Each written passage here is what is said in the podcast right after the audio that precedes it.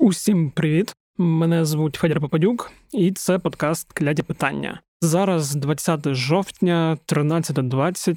Я та заступник головного редактора Української правди Євген Будорадський. Зараз будемо говорити про те, що відбувається на фронтах, про останні новини війни, про все, що змінилося за цей тиждень. Женя, привіт. Привіт. Так, перше, з чого хочу почати, це з якості звуку, яку і ми зараз відчуємо, бо нарешті нашу студію побудували. І якщо вам трошки десь щось фонило, то нарешті цього не буде. Ми зараз записуємо в повноцінній подкастній. Сподіваюсь, вона буде ціла аж до нашої перемоги. Ура! Давай поговоримо тепер про менш приємні новини. Ми вже другий тиждень констатуємо великі обстріли критичної інфраструктури. Минулий понеділок був прям жахливий, жахливий без перебільшень, коли всі ці масовані удари в один момент відчулися по всій країні. В цей понеділок ситуація повторилася. Єдине, як з одного боку, мені здається, з меншим масштабом, з іншого боку, руйнування все одно були, і люди все одно помирали. Як ти гадаєш, по-перше, що змінилося за ці два тижні, і зміна номенклатури зброї, використання шахідів для нищення критичної інфраструктури? Про що воно говорить? Чи про те, що Росія все ж економить ракети, чи про те, що вони зрозуміли, що шахідами просто дешевше? І як тобі здається, чи буде все це далі продовжуватися в подальшому? Враховуючи ту інформацію, яка була, ну, по-перше, треба розрізняти минулий понеділок і цей понеділок, тим, що якщо минулого понеділка ми бачили все ж таки більш ракетний обстріл, то цього понеділка ми більш бачили такий переважно дроновий обстріл. Це головна відмінність від того, що було минулого понеділка і цього понеділка. Росіяни явно налаштувались на знищення енергетичної інфраструктури, і я думаю, що вони просто-напросто, якщо говорити про ракети чи дрони, то цілі засіб, знаєш, трошки ціна засіб, напевно, різняться, тому напевно і це і характеризує зміну від ракет до дронів. Тому мені здається, що їм дешевше все-таки використовувати дронові атаки, аніж ракетні, тим більше, що все частіше і частіше йдуть розмови, що такі в них є певний ракетний дефіцит. Хоча насправді це ніким не підтверджено, окрім певних даних розвідок різних, не тільки наші, а й західних, з приводу того, що вони задумуються над тим, як економити свої ракети. Я ще не готовий говорити про те, що це носить масовий характер, і що там прям така біда-біда, що вони не можуть взагалі собі дозволити стріляти багато ракетами. Я думаю, що на жаль, це все ще не так. Але ми побачили саме от першу таку велику спробу, якщо раніше дрони іранські використовувались більше для такого кошмарення міст півдня або Харківщини, то тепер ми побачили вже майже по всій країні. Переважно отримали в понеділок Київщина, більш за все отримала, але також була і Вінниччина, і Івано-Франківська область. Тому я думаю, що така історія буде продовжуватись, на жаль. І чи вони зможуть досягти цих цілей, враховуючи, що з кожним разом відсоток збитих стає більшим. Потроху потроху наше ППО намагається прилаштуватись під нові умови. Я сподіваюся, що ми будемо бачити статистику набагато кращу. І такі речі, як, наприклад, були вчора, коли до Київщини не долетів фактично ні один дрон в другій серії. В першій серії, якщо були влучання, то в другій серії їх не було. Я сподіваюся, що такі історії будуть частіше повторюватись. Да, ну до речі, якраз хотів сказати про от 19 жовтня, да, що там ж якраз були і ракети, там, здається, теж всі чи майже всі збили. Відсоток став значно більший, і це не може не тішити. Це означає, що наші протиповітряні сили потрохи починають підлаштовуватись під ту історію, яку нам влаштовує Росія. І думаю, що це дуже складна тема, тому що наш ППО все ж таки, так само, як і всі ППО в світі, мають якийсь визначений коефіцієнт дії і теж виснажується доволі сильно. Я думаю, що це одна з цілей з одного боку виснажити наше ППО максимально, а з другого такі ламанути по нашій енергетичній інфраструктурі. Хоча, як ми розуміємо, це до війни і до якихось воєнних об'єктів немає жодного стосунку.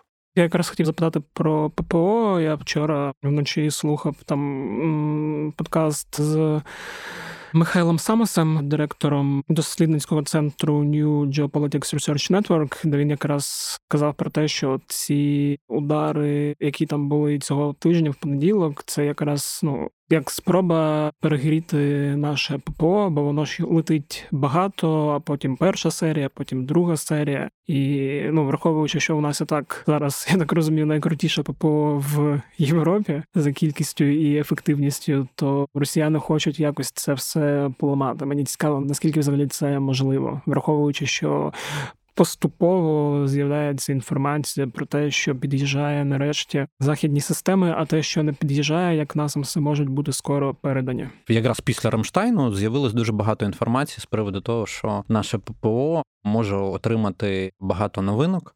Ну як новинок для нас, багато буде старих систем, які використовуються в західному світі, скажімо так. Тому я думаю, що чим швидше це станеться, тим краще буде для нас, тим менше буде навантаження на нашу систему ППО, і тим краще будуть результати. Ще хотів запитати про ці мопеди. Чи є розуміння, ну скільки їх залишилось? Власне, зараз ми вже почули і заяву і президента і нашої розвідки, що мова йде про 2400 загалом, які Росія замовила в Ірану. Тут велике питання з приводу того, чи вони замовили готовий виріб, чи замовлення буде грати вдовгу. І отут найбільша історія. Враховуючи, що Іран доволі закрита країна, питання в тому, наскільки вони вже отримали, і як швидко Іран зможе реалізувати той контракт на 2400, про який вже доволі активно говорять за даними нашої розвідки. 1750 це якби перша партія, а потім ще й друга партія має бути. І отут питання: це перша партія, вона там вже отримана, чи вже в дорозі, чи поки що виробляється. Враховуючи ритм, з яким росіяни б'ють, то напевно ми вже можемо говорити про те, що мова йде не про кілька сотень, угу. ну от вже я якраз про це сказати. скоріш за все, значно більше, але Скільки саме, ну тут, як і в будь-якій війні, деякі дані ми не можемо отримати. Це хіба що наша розвідка може, якщо захоче, зробити якийсь там публічний звіт про це, тоді може ми дізнаємось значно більше. Хоча ми, якщо вже почули цифру 2400, то це доволі значна цифра. Ну да, це трошки лякає. Ну враховуючи, що ці мопеди, знову ж таки, це не якесь там досягнення інженерної, наукової та технологічної еволюції, що це в принципі достатньо проста та дешева зброя, як я розумію, в контексті всіх цих безпілотних літальних апаратів. Це дешевше, ніж ракети, точно 100%. Тому ми п'ять. Ще хотів теж останнє по цій темі запитання, бо воно сюди лягає. Це теж інформація про те, що Росія збирається закуповувати іранські ракети. Ну, ти мені сказав до подкасту, що ти пишеш про це текст на наступний тиждень, але я думаю, там про це можемо поговорити вже більш детально потім, але все одно зараз мені здається важливим зачепити так максимально коротко, що це за ракети і наскільки вони небезпеку для нас становлять, типу з чим їх можна порівняти. Це була інформація Washington Post і Reuters з приводу того, що за даними джерел в дипломатичних колах Росія домовляється з Іраном або вже домовилась там не зовсім ясно, чи угода підписана чи ні. на поставку. Вони хотіли росіяни ударні дрони Араж 2 це така штука, яка трошки ядрьоніша за мопеди, угу. більш просунутіша, заявляється навіть як новинка іранської військової промисловості, начебто Іран не хоче її давати, оскільки боїться, що вона потрапить до рук американців, і вони там щось зрозуміють. Я правда не думаю, що це для американців стане якоюсь, скажімо так, несподіванкою, що вони можуть там побачити. Це перше, не знаю, чи Іран все ж таки погодився ці дрони дати чи ні. З другого другого боку пішла інформація про те, що Росія дуже хоче домовитися з Іраном про передачу або постачання, скоріше, продаж, напевно, купівлю. В Ірану ракет класу Земля-Земля із серії Фатех і із серії Сульфікар. Якщо там порівнювати з чимось таким, це власне наземні ракети малої середньої дальності. Там здається, вони можуть запускатись на 300 Якщо про Фатєхі, якщо про Зульфікари, то це до 700. Але знову ж таки, робимо зноску, що це іранська промисловість. Зробимо зноску, що всі тактико-технічні характеристики завжди є бажанням дещо перебільшити дуже часто. І робимо зноску на те, про які саме цифри може говоритись. На жаль, поки що ми не можемо чітко дізнатися, оскільки це теж складна історія в плані там скільки в них може бути, і яким чином це постачання може бути там на конвейер поставлено. Я так розумію, це буде ясно трошки пізніше. Власне, якщо вірити даним західних змі, то мова йде вже про буквально десь там останню декаду жовтня або першу декаду листопада, коли вони можуть ці ракети передати, якщо вони такі домовились. Власне, це може просто ще одне свідчення того, що скоріш за все в Росії дефіцит ракет. І саме для цього вони хочуть використовувати іранські ракети для того, щоб якийсь свій запас поповнити і мати чим ще більше стріляти. Детальніше, звісно, знаєш. Коли все перевіриться, коли стане більш зрозуміло, то саме тому це наступного тижня буде про це матеріал, а не цього тижня, тому що інформації поки що поступає достатньо мало, і якщо там розгрібатись в тому всьому, що вони показують, і тому всьому, що в них може бути, то їх достатньо багато. Іран є, напевно, однією з найбільших виробників ракет на Близькому Сході, це як мінімум. І тому я би напевно казав, що треба трошки почекати, але враховуючи, як іде динаміка стосунків Росії та Ірану, скоріш за все, на жаль, вони таки отримають ці ракети, і це може стати ще одною проблемою для наших ППО, тому що ці ракети часто працюють, скажімо так, в умовах насиченого ППО. Тобто, якщо вірити в ті тактико-технічні характеристики, які вони заявляють, то вони можуть справлятися з насиченим ППО. Ну, побачимо. Да, от я якраз хотів запитати про ППО, ти відповів, бо це перше, що хвилює, і зрозуміло, чому друге хотів якраз уточнити по порівнянню, що ти так непрямо сказав, що це схоже на іскандери та калібри, я так розумію, за параметрами. І третє, що хотів сказати, що після історії з цими мопедами і їхньої, так би мовити, ефективності, яка все ж таки, на жаль, є, я вже так боюся робити знижку на характеристики характеристики та якусь ефективність. Ми про цю історію говорили лише з дронами, що треба mm на них подивитись, тому що до того вони використовувались в основному в достатньо локальних конфліктах, і тому побачити їхню ефективність в великій війні було доволі складно. Але як показує практика вже на шахедах, наприклад, як таких, що цією зброєю можна працювати. Я маю на увазі росіянам. Вони працюють з нею. Як показують дані розвідки, вони ще й працюють з іранськими інструкторами, яких привезли спеціально для цього в Крим. Класно Тому... було б, якби там щось ДСБ.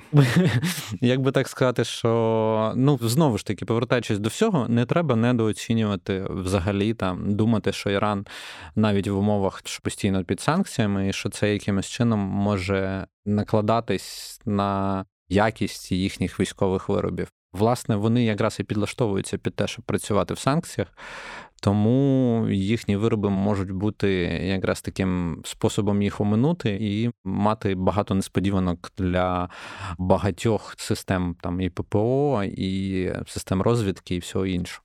Ну да, бо з того, що я дивився, що на прикладі тих же ракет, вони ж їх використовували якраз для ударів по військовим базам США, по різним там теж я так розумію, нафтобазам, і працювало воно доволі ефективно. Для нас це на жаль, це ускладнення на фронті однозначно для нас. Але з другого боку, це показник того, що такий в Росії є дефіцит, і це вже може бути теж хорошим знаком. Угу. Хоча б щось хороше, ми з того всього можемо побачити.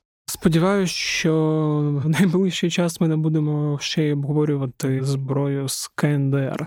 Давай перейдемо тоді до іншої теми теж достатньо актуальною і для мене трошки незрозумілою. Це поява в публічному просторі ем, російського цього генерала з обличчям доктора Зло, чи не знаю, Кінпіна Спайдермена та тілом прапорщика Шматко Суровікіна, який суфльора таким скрипучим голосом прочитав промову про братські народи, залежність від США і непрості рішення, які очікуються. Маленька ремарка, я просто хочу це сказати. Забув написати це в себе в Твіттері. От я читав на медузі вижимку цієї промови. І ти, якщо просто закреслюєш Україна і вписуєш Росія, то це стає логічним і правдивим. Бо коли ти читаєш так, то ну якась хірня міняєш на Росія, все окей. Ну, типу, наче дзеркальні проекції, щоб типу не казати про себе, будемо казати про ворога. От і в цій заяві да він казав про непрості рішення, які всі страктували як можливий відступ з Херсонщини. Про що вказали заяви колаборантів Сальдо та сумасшедших колаборантів типу Стрімаусова. Всі ці листівки «Сохрані сім'ю, виїдь на лівий берег. Що там ще було? Паромні переправи, які почалися, і, ну так би мовити, якась масова евакуація з там певних районах Херсонської області. Я не розумію, з Херсона теж чи ні. І в той же час, коли там читаєш українські змі, то розумієш, що рівень інформації про якийсь наступ на Херсонщині він не такий потужний, як це відбувається в російських змі. І тут таке питання: what's going on, що відбувається, про що можуть свідчити ці заяви? Чи дійсно вони готуються до чергового шагу доброї волі, чи до як там деякі знову бояться ядерних ударів? Що коротше може бути? Як ти це все трактуєш? Знаєш, я ж не ванга трактувати, прям що там в голові в таких людей, хоча судячи по його зовнішньому вигляду, скажімо так, в тій голові доволі злодій. складно взагалі все. Але так, щоб знову без там якоїсь недооцінки, або щоб уникнути якогось прямого тролінгу, хоча дуже хочеться. То, в принципі, це може свідчити, давай так, версії. Раз, два, да. три. Ну от версія номер один, це про яку всі говорять, тобто, що вони таки збираються лишати Херсон, і саме для того вони роблять ці божевільні заяви про те, що ЗСУ збирається там зірвати греблю Каховської ГЕС, якби щоб підтопити їхні пантони і все інше, і що зробити купу шкоди людям і так далі. Хоча, власне, саме в ЗСУ, як мінімум, це буде зробити складно, тому що в основному вся роздача піде на лівий берег, а не на правий. Той, хто хоча б колись вивчав географію, і хоча б якось, хоч б трошки відкриє карту і зробить її не лінійно, а спробує висоти трошки подивитись, то зрозуміє, що наші ЗСУ стоять в принципі, в даний момент більше на висоті на правому березі. Звісно, що якщо це говорити, треба завжди зробити зноску на те, що це все-таки херсонські степи, тому там з висотами доволі складно говорити, прям так, щоб висота-висота, це не гори.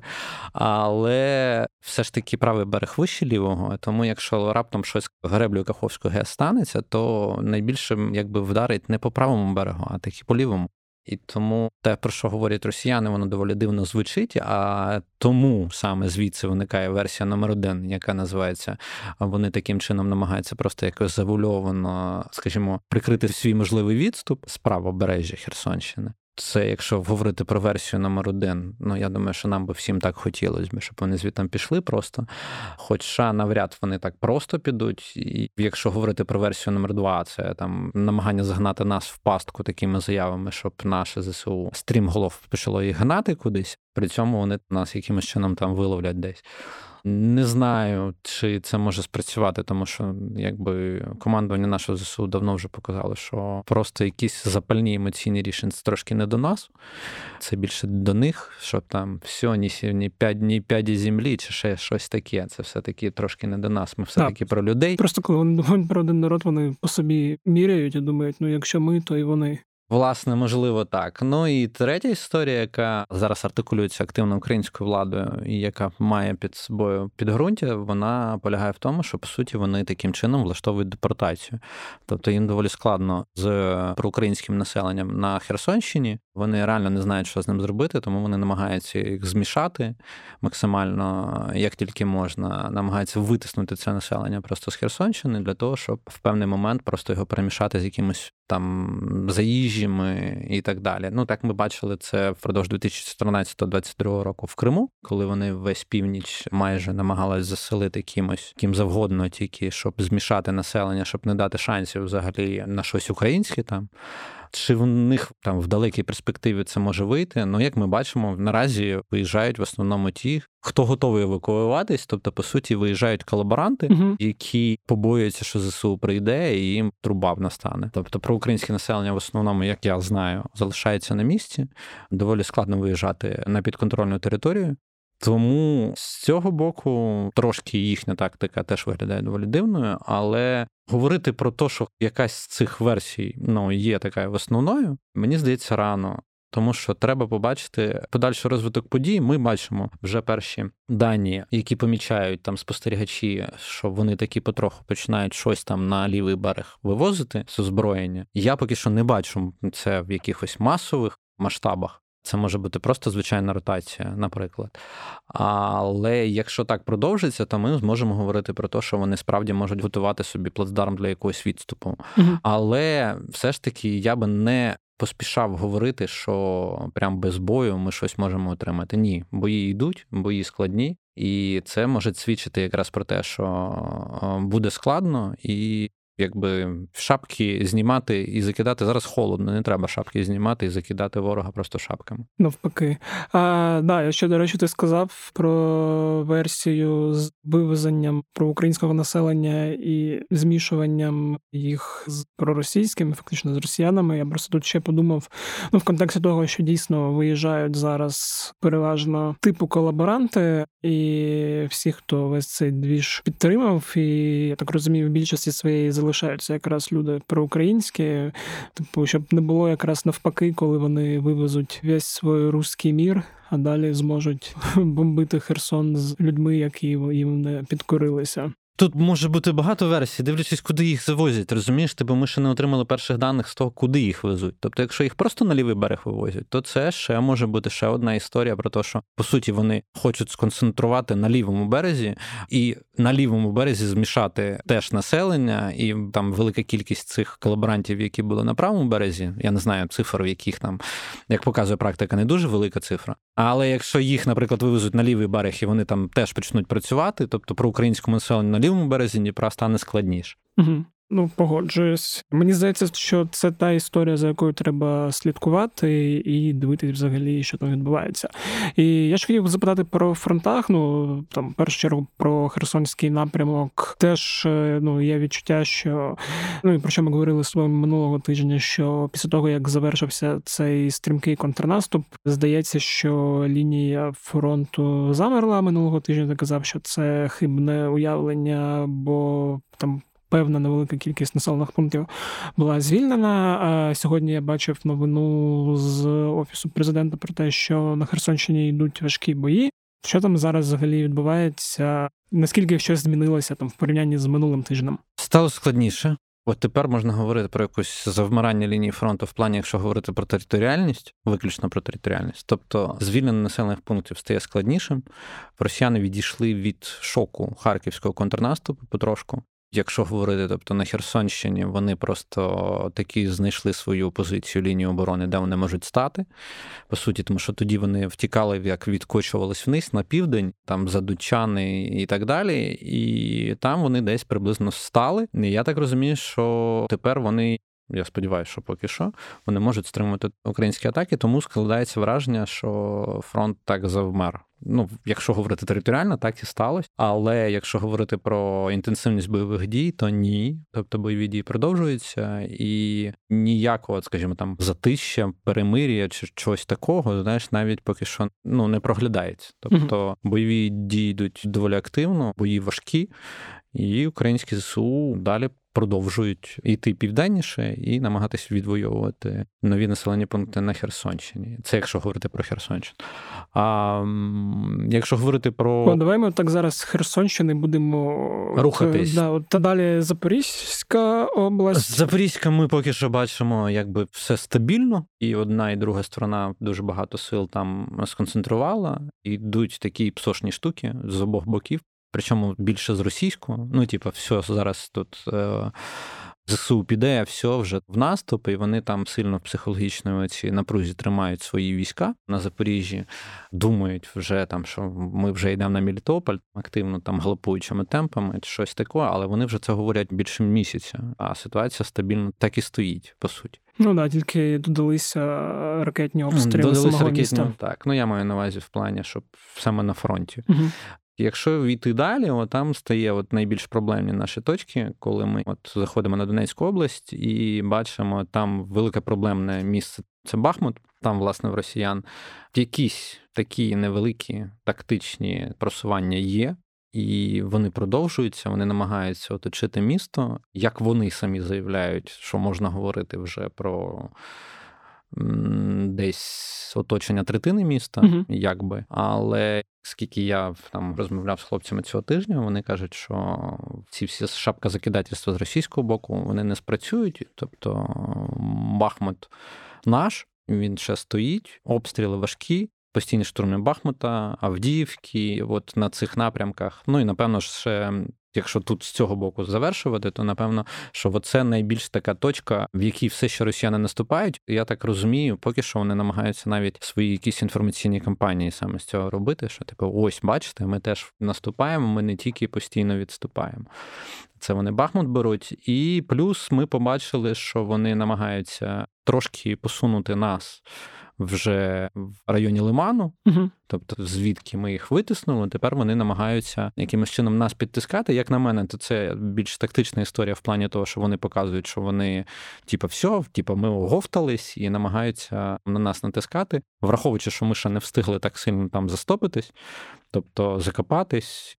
Звільнення Лиману відбулось не так давно то в принципі вони просто не дають нам укріпитись на цих позиціях і намагаються просто нас відтискати, щоб ми там забули про Сватове, Кремінну і про все інше, про що вже говорили там минулих тижнів. Чи ми забули навряд, але то, що там темп ЗСУ трошки впав на тому напрямку, але чи носиться тактичний, оперативний чи там стратегічний характер, ну це ми побачимо, напевно. Я думаю, що в найближчі тижні-два. Угу.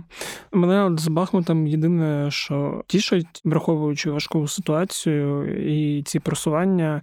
Той факт, що коли в них наступ на Бахмут почався. Ой, та це ще ж було після Лисичанського Сєвєродонецька, це складно згадувати. Ну, да. Якийсь умовний е, липень, і вони як і воснині там, і просто враховуючи, скільки ми за цей час звільнили території, то тут мені якось радісніше, ну, взагалі, за глобальні успіхи ЗСУ. Хоча я дуже сильно сподіваюся, що в якийсь момент там ситуація на Бахмутському напрямку покращиться. О, ти хотів запитати, що по Луганщині чи є теж там якісь новини?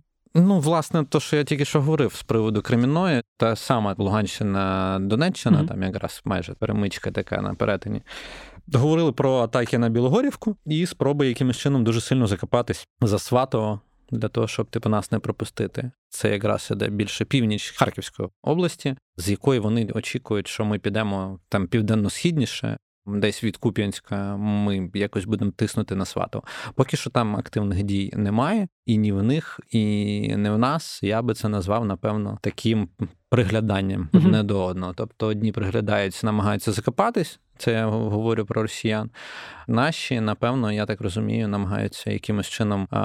По-перше, треба розуміти, що це велика територія Харківської області, яка була звільнена, що її теж треба якимось чином втримати. Тобто, просто егегеї, знаєш, пробігли і сказали, це все наше. Це одна історія. А справді закопатись і лінію контроборони, по суті, вже, якщо так говорити, такими методами, то теж вони потребують часу. Тому я би сказав, напевно, що Поки що ми там приглядаємось одне до одного. Угу. Я думаю, нам скоро треба буде, може, наступного тижня, бо зараз ми це не готували, поговорити про фактор погоди, про фактор вже важкої осені і як все це впливає взагалі на бойові дії. Бо ну ми розуміємо, що стає холодно. Ми розуміємо, що дороги то каша, то лід. Ми розуміємо, що є питання також там світового дня і відповідно температурних умов погодного забезпечення, і все це впливає і на нас, і на них. Я так розумію, тобі це знаєш, типу в перший холодний день київської осені, да? Ну це теж да, бо я от якраз цю тему там якось пропонував ще кілька тижнів тому. Ти казав, що зараз поки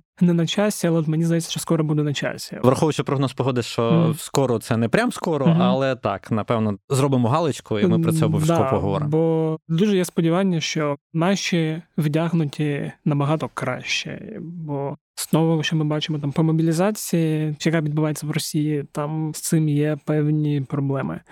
Хотів запитати також про вчорашню заяву Путіна. Це звернення недолуге про запровадження воєнного стану чи військового стану на окупованих територіях, якраз таки Запорізької окупованої. Херсонської окупованої та Луганської Донецької областей, да, тих частин, які є наше воно, і якраз введення того надзвичайного стану на в інших регіонах. Я не знаю, чи треба постійно згадувати ці ремарки про Київ за три дні, як ми починали і до чого вони довоювалися. Але от все одно мені не зовсім зрозуміла логіка. Тобто, з одного боку, там і так воєнний стан був по факту і для них, і для нас, бо вони окупували і намагаються це якось зберегти. Ми намагаємось повернути назад. От там про історію, що відбувається далі, не зовсім розуміло, особливо в контексті цих ще прикольних та смішних новин про Пригожина, який в Білгороді готує територіальну оборону, там копає траншеї. Це вже взагалі якийсь цей. Перш за все, логіка воєнного стану, як на мене, дозвіл на безпреділ. Угу. Вони можуть робити все, що вони хочуть, і мати собі індульгенцію на те, що вони і так роблять насправді. Ну, типу, там грабити підприємства, забирати якісь особисті речі, ну, якісь особисте майно, викрадати людей. Насильно дебертувати або все інше, типу, що в нас воєнний стан, типу, ми можемо це робити.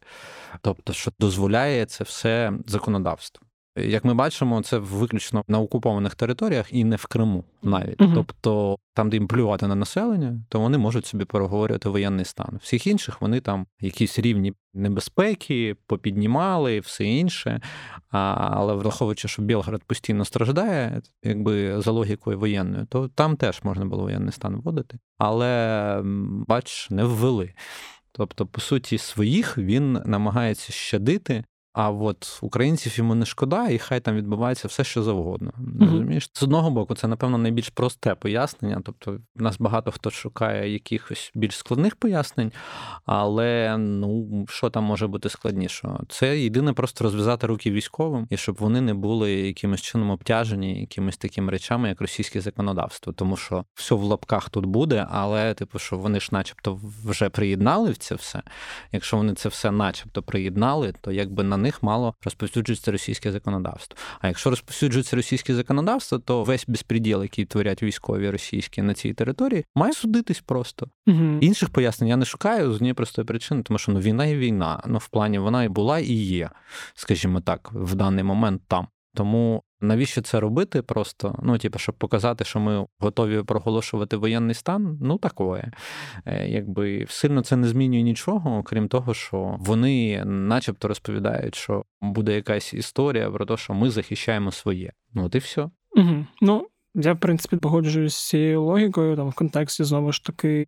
Роботи нашого підпілля і того, які незручності воно їм доставляє то я так розумію, це якраз якась така легітимізація терору, бо все одно смішно виглядає з одного боку, вони проголосували в своїй Госдумі і ввели сроки за мардерство, але з іншого воєнний стан, типу мародьорті на здоров'я. Мерзотно все це. Давай тоді закінчимо нашу розмову улюбленою темою і поговоримо про те, що там відбувається в Білорусі. Минулого тижня ми з тобою говорили про це створення спільного командування і про те, що там може з'явитися якась кількість російських військових. Я так розумію, якась кількість там вже трохи з'являється. Я так розумію, що останні дрони, які летіли на Київ, вони були запущені якраз з території Білорусі.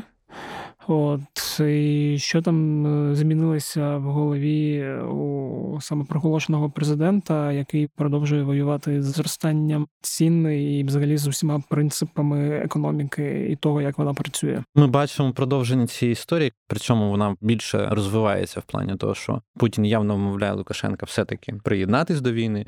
А Лукашенко чим далі, тим більше якби позиції здає. здає. Мається на увазі здає позиції свої які там, типу, не воювати. Я так розумію, йде постійно на поступки. Там оці всі історії про спільне угрупування, про союзну державу. Про от буквально сьогодні ця історія була з повітряною тривогою, яка в нас була вранці.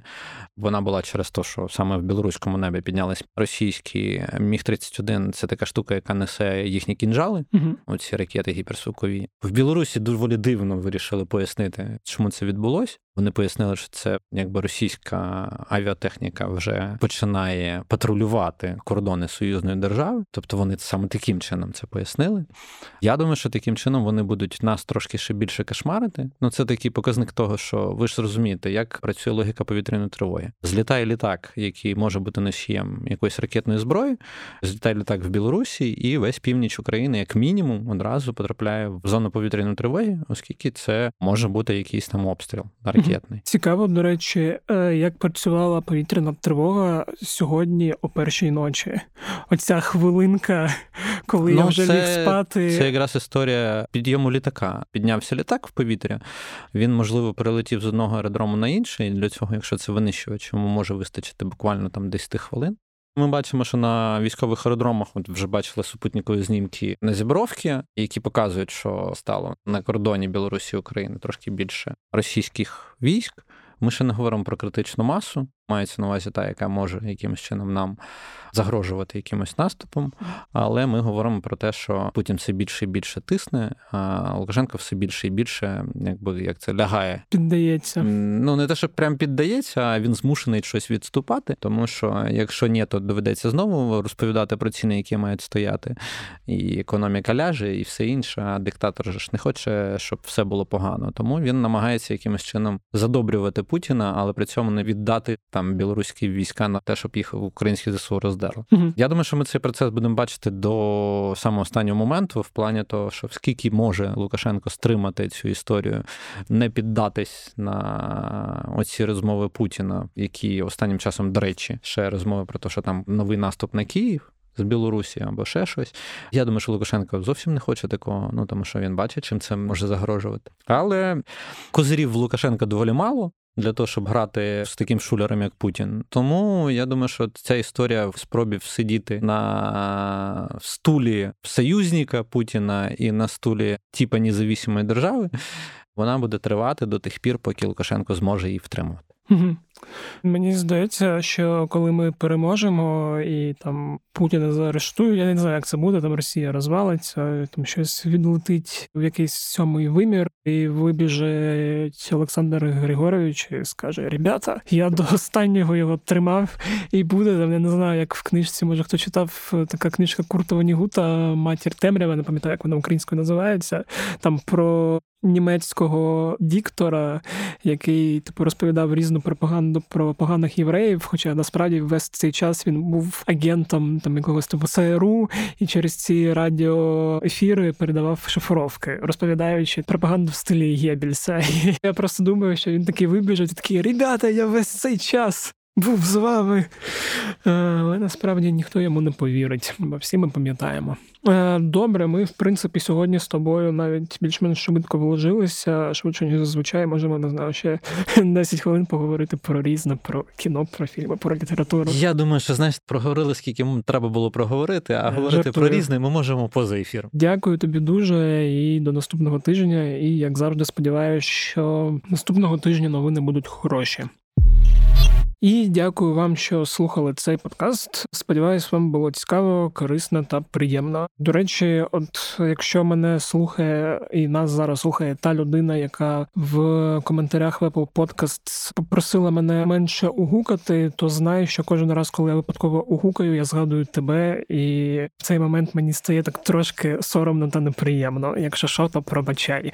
Ну і до речі, нагадую, що ви можете залишати коментарі в Apple Podcast і писати щось приємне приємне, якщо вам подобається наш подкаст. Дякую всім, хто пише. Це прям дуже дуже гріє наші серця. І також ви можете ставити там оціночки. А ще можете ставити оціночки на Spotify, Воно теж там працює, тільки без коментарів. Ви можете шерити подкаст в усіх соціальних мережах, де вам подобається від вайберу до твіттеру. В інстаграмі ще можете шерити. Не забувайте донатити на Збройні Сили України. Все, що у вас є, сила малих донатів працює, сила великих донатів працює ще краще, але як то кажуть, якщо нема 300 гривень, хоча б 50 гривень, копійка до копійки на новий тепловізор. А Якщо у вас після донатів залишаються гроші, і ви не знаєте, куди їх витратити, ви можете долучитись до клубу української правди і підтримати нас, нашу роботу. Бо коли ви стаєте учасниками клубу УП, це теж допомагає нам краще та ефективніше працювати. Нагадую, що подкаст «Кляті питання доступний на всіх платформах. Також подкаст «Кляті питання, як і інші подкасти Української правди, ви знайдете на сайті Української правди в розділі подкасти. Наче все ці вихідні дані, які я мав сказати. Чекайте на нові епізоди. Поза нашими з Женєю розмовами про фронти. У мене два вже записано. Сподіваюсь, один викладу дуже скоро, інший трошки пізніше. На цьому все. З вами був Федір Попадюк. Почуємось наступного тижня а може і цього. Бувайте здорові!